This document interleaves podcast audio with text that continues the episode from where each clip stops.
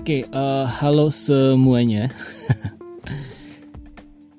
Jadi ini gue lagi coba mau bikin podcast dengan kontennya, eh sorry dengan uh, konten podcast saya gue kasih nama Diksi. Nah Diksi ini salah satu uh, konten yang gue pakai di uh, sosial media ya di YouTube gue juga di Instagram gue. Nah di podcast ini pun gue akan memakai nama yang sama Diksi. Diksi ini diskusi bersama Yudi. Yudi asik ya. Pas gitu ya. Nah, jadi di diksi ini seperti slogannya di uh, podcast gue ini, sebenarnya gue mau ngobrol, terus mau berbagi, dan uh, sambil belajar juga nih. Jadi mungkin nanti uh, mungkin nanti podcast ini uh, mungkin ada yang nanti gue ngomong sendiri untuk sharing atau cerita. Juga mungkin nanti ada podcast yang memang gue ngajak ngobrol uh, beberapa orang gitu lah. Bahasannya apa? Yang pasti bahasannya nggak terlalu berat, ringan-ringan aja. Cuma sambil belajar gitu ya, biar kita walaupun ngobrol atau dengar-dengar begini doang, ada sesuatu yang bisa kita coba aware gitu loh, supaya bisa tetap ada dampak gitu ya. Idih berat. nah, uh, ini di podcast pertama ini gue mau ngomongin sesuatu yang berdasar dari hasil tontonan gue di YouTube kemarin. Ini asik ya. Jadi jadi sebenarnya gini gini. Jadi beberapa hari yang lalu tuh gue nggak sengaja uh, ketemu video di YouTube uh, di channelnya Gading Martin ya lewat apa channel YouTube-nya tuh Kui Entertainment ya.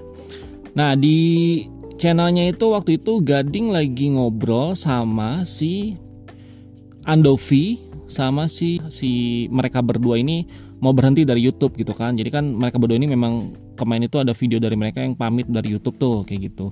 Nah sebenarnya obrolannya panjang banget itu ada dua part gitu. Totalnya hampir satu jam lebih itu dua-duanya gue dengerin ya. Cuma sebenarnya topiknya itu walaupun santai tapi uh, kalau misalnya di kita bisa ambil beberapa poin tuh itu krusial juga sebenarnya. Karena alasan si mereka berdua itu ya si Jovi sama si Andovi itu keluar itu kan sebenarnya alasannya tuh gara-garanya mereka ini udah ngeliat YouTube itu udah nggak fresh. Maksudnya udah nggak kayak dulu gitu loh karena menurut mereka udah mulai banyak artis-artis yang pindah ke YouTube gitu sebenarnya bukan mereka melarang sih ya karena kan YouTube ya semua orang boleh boleh upload videonya di YouTube. Cuma menurut mereka tuh uh, ada sesuatu yang dibawa oleh beberapa artis yang nggak semua ya yang ngebawa ekosistem TV gitu loh artis-artis kan dari TV tuh tapi ini gue setuju juga sebenarnya. Jadi menurut si mereka berdua, YouTube itu sekarang jadi kayak TV. Jadi ada drama lah, ada settingan lah. Jadi udah mulai nggak ada bedanya tuh orang nonton TV sama nonton YouTube gitu ya. Walaupun nggak semua ya. Menurut mereka, eh, mereka juga bilang nggak semua. Cuma maksudnya kan uh, orang tuh pindah ke YouTube itu kan sebenarnya karena ingin cari tontonan yang beda lah dari TV ya, yang saya lebih fresh gitu loh. Ya, cuma sekarang ini tontonannya justru jadi sama kayak TV. Jadi nggak ada bedanya tuh TV sama YouTube tuh kalau ditonton gitu loh.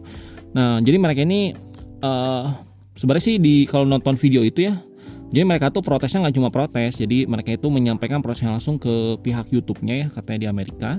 Nah, gue nggak tahu tuh maksudnya tindak lanjutnya kayak gimana. Tapi gue bukan mau bahasnya bahas si obrolan detailnya atau gue juga bukan mau bahas uh, si mereka berdua pamit dari YouTube. Enggak cuma krusial juga tuh. Karena menurut mereka jadi menurut mereka tuh uh, YouTube itu kan harus jadi alternatif tontonan buat orang-orang yang sebenarnya nggak menemukan kualitas acara yang bagus di TV misalnya. Karena kan seperti yang kita tahu ya di TV itu kan semua tontonannya sama ya. Sama tuh. Dalam artian karena gini sistem TV itu kan sistemnya rating tuh. Jadi kalau ratingnya jelek biasanya acara ataupun ya acara dari TV itu tuh uh, stop atau berhenti.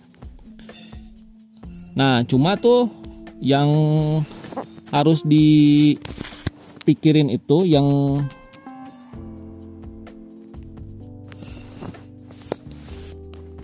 Nah, jadi itu uh, sorry sorry tadi gangguan. jadi maksudnya kalau di TV itu kan rating itu menentukan tuh, menentukan si acaranya bagus apa enggak secara, tapi itu bukan secara kualitas biasanya, tapi secara penonton. Jadi acara itu tuh banyak ditonton apa enggak? Karena menurut stasiun televisi sebenarnya memang saya bisnis ya. Maksudnya gini, rating itu kan menentukan acara rating itu menentukan si acara itu tuh bisa dapat duit apa enggak karena kan iklan tuh biasanya masuk ke TV itu gara-gara gara-gara ratingnya bagus apa enggak karena menurut si pengiklan kan acara dengan ratingnya bagus tuh biasanya penontonnya banyak nah kalau mereka ngiklan di situ kan berarti iklannya banyak dilihat tuh jadi pengiklan juga mau tuh ngiklan di acara tersebut. Nah, tapi beda kalau acara yang ratingnya bagus, yang agak kurang bagus. Jadi pengiklan nggak ada, terus si acaranya pun misalnya nggak ada profit, akhirnya kenapa acaranya bungkus kayak gitu. Kurang lebih analoginya sih begitu ya, kenapa acara TV. Jadi, nah jadi uh, cuma si para artis yang masuk ke YouTube ini tuh pindah ke YouTube tuh bawa ekosistem itu. Jadi jumlah like, jumlah subscriber, jumlah viewers itu menentukan sekali menurut mereka karena dengan begitu mereka bisa mengiklan sebanyak-banyaknya jadi kualitas si uh, videonya tuh udah bener-bener akhirnya mengikuti apa yang pasar mau akhirnya kayak gitu. Ya kurang lebih sama kayak TV lah gitu. Cuma ini menarik juga ya. Jadi menurut gua tuh yang kayak gini-gini tuh kan bukan topik baru ya. Agak berat juga ya ngobrolan cuma gue nggak tahu nih yang yang menurut kalian gimana. Tapi menurut gue tuh uh, dari dulu kan kita sebenarnya udah lama komplain ya kita dengan acara-acara TV yang ada di kita. Masa acaranya kok begini? Dan bahkan stasiun televisi A dengan B ini kadang konsep acaranya tuh sama. Atau konsep uh, ya acaranya tuh sama. Dan dan yang beda itu ya bisa pembawa acaranya. Tapi secara secara konsep, secara ide acara tuh sebenarnya sama. Jadi karena mereka ngejar rating karena biasanya kalau ada stasiun televisi A punya acara A dengan rating bagus, biasanya tuh nggak lama kemudian di stasiun televisi lain tuh akan ada acara dengan konsep serupa. Jadi akan terus seperti itu. Jadi dengan akhirnya semua acara di stasiun televisi itu jatuhnya ya sama kayak gitu. Nah cuma kan kalau misalnya di YouTube jadi begitu juga kan akhirnya orang nggak punya opsi untuk melihat ya kayak gitu. Nah terus tuh yang kenapa gue ingin bahas ini ya sebenarnya tuh ini yang menarik dibahas itu adalah sebenarnya kan untuk masyarakat kita ya dan gue juga nih yang sebenarnya kan televisi itu salah satu media media yang bisa dijadikan tempat untuk memberikan hal-hal positif atau edukasi ya. Karena sejauh menurut gue sih dengan kur, belum meratanya akses internet atau belum banyak belum meratanya hiburan yang ada di atau tempat-tempat edukasi yang ada di beberapa eh, di daerah-daerah lain mungkin televisi ini bisa menjadi media yang paling dekat lah buat masyarakat. Jadi justru karena ini menjadi media yang paling dekat harusnya tontonan-tontonannya pun bisa di disiapkan atau disetting sedemikian rupa supaya bisa memberikan dampak perubahan atau dampak positif atau edukasi. Jadi orang menonton pun uh, punya hal yang menginspirasi mereka kayak gitu ya. Menurut gua ya. Karena nih uh, yang mungkin menarik itu adalah karena kan kita nggak nggak nggak gini. Mungkin beberapa orang punya akses untuk menonton uh, TV acara-acara yang mereka mau. Nah cuma kan itu nggak semua. Nah cuma gini. Kan kalau di di kita ini kan kita tahu ya bahwa hampir sebagian besar stasiun televisi yang ada di sini kan dimiliki oleh segelintir orang yang maksudnya ada satu orang tuh mempunyai punya stasiun beberapa stasiun televisi. Jadi sebenarnya secara induk perusahaan tuh perusahaannya satu gitu loh. Nah cuma pertanyaan gue tuh latar belakang mereka kan bu bukan orang biasa juga ya. Ada latar belakangnya pengusaha ada yang latar belakangnya bahkan politik gitu loh. Nah itu kan latar belakang orang-orang yang sebenarnya secara visi itu kadang mereka juga suka bilang ingin memberikan perubahan ke masyarakat atau ke Indonesia. Nah cuma kan pertanyaan gue ya sederhana banget ya menurut gue. Kenapa mereka itu kira-kira si bos-bos televisi ini nonton gak ya acara-acara TV yang ada di stasiun TV-nya mereka? Karena harusnya ketika mereka menonton, mereka bisa tahu ya kualitas acara yang ada di TV mereka tuh gimana. Ya walaupun misalnya ini untuk kepentingan pemegang saham karena supaya acara-acara TV-nya bisa menghasilkan profit jadi dibikin seperti ini supaya ratingnya bagus. Tapi kan itu pola pikir yang salah menurut gue ya. Orang kan menonton TV karena nggak ada pilihan nggak ada pilihan tuh maksudnya gini. Acara stasiun televisinya itu itu aja. Acara televisinya itu itu aja. Hiburannya juga ya itu itu aja TV jadi ya mau nggak mau ya nonton ya nonton itu. Jadi mau nggak mau tuh ya makan apa yang dihidangkan. Cuma kan ya akhirnya suka nggak mau nggak mau ya akhirnya suka juga makan juga gitu loh. Nonton nonton juga. Cuma kan kalau mereka merasa punya kebertanggungjawaban untuk menyajikan apa yang di akan dimakan gitu ya atau menyuguhkan apa yang nanti akan ditonton sebenarnya bisa juga lah kita memberikan perubahan dari sisi situnya. Karena kan kebanyakan sekarang kan sebenarnya ada stasiun televisi yang waktu itu acaranya bagus-bagus ya tapi karena ratingnya nggak bagus penontonnya jarang terus akhirnya profitnya kurang akhirnya kan eh, beberapa acara bagusnya bungkus. Dan sekarang kalau dilihat juga acara televisinya malah mengikuti stasiun televisi lain kayak gitu. Nah itu yang disayangkan sebenarnya. Yang disayangkan tuh maksudnya karena uh, si stasiun televisi ini tuh tertutup oleh stasiun televisi lain yang lebih banyak menyodorkan apa yang oh, ya acara-acara televisi yang kualitasnya kurang. Tapi kalau semua acara televisi ini ya punya visi.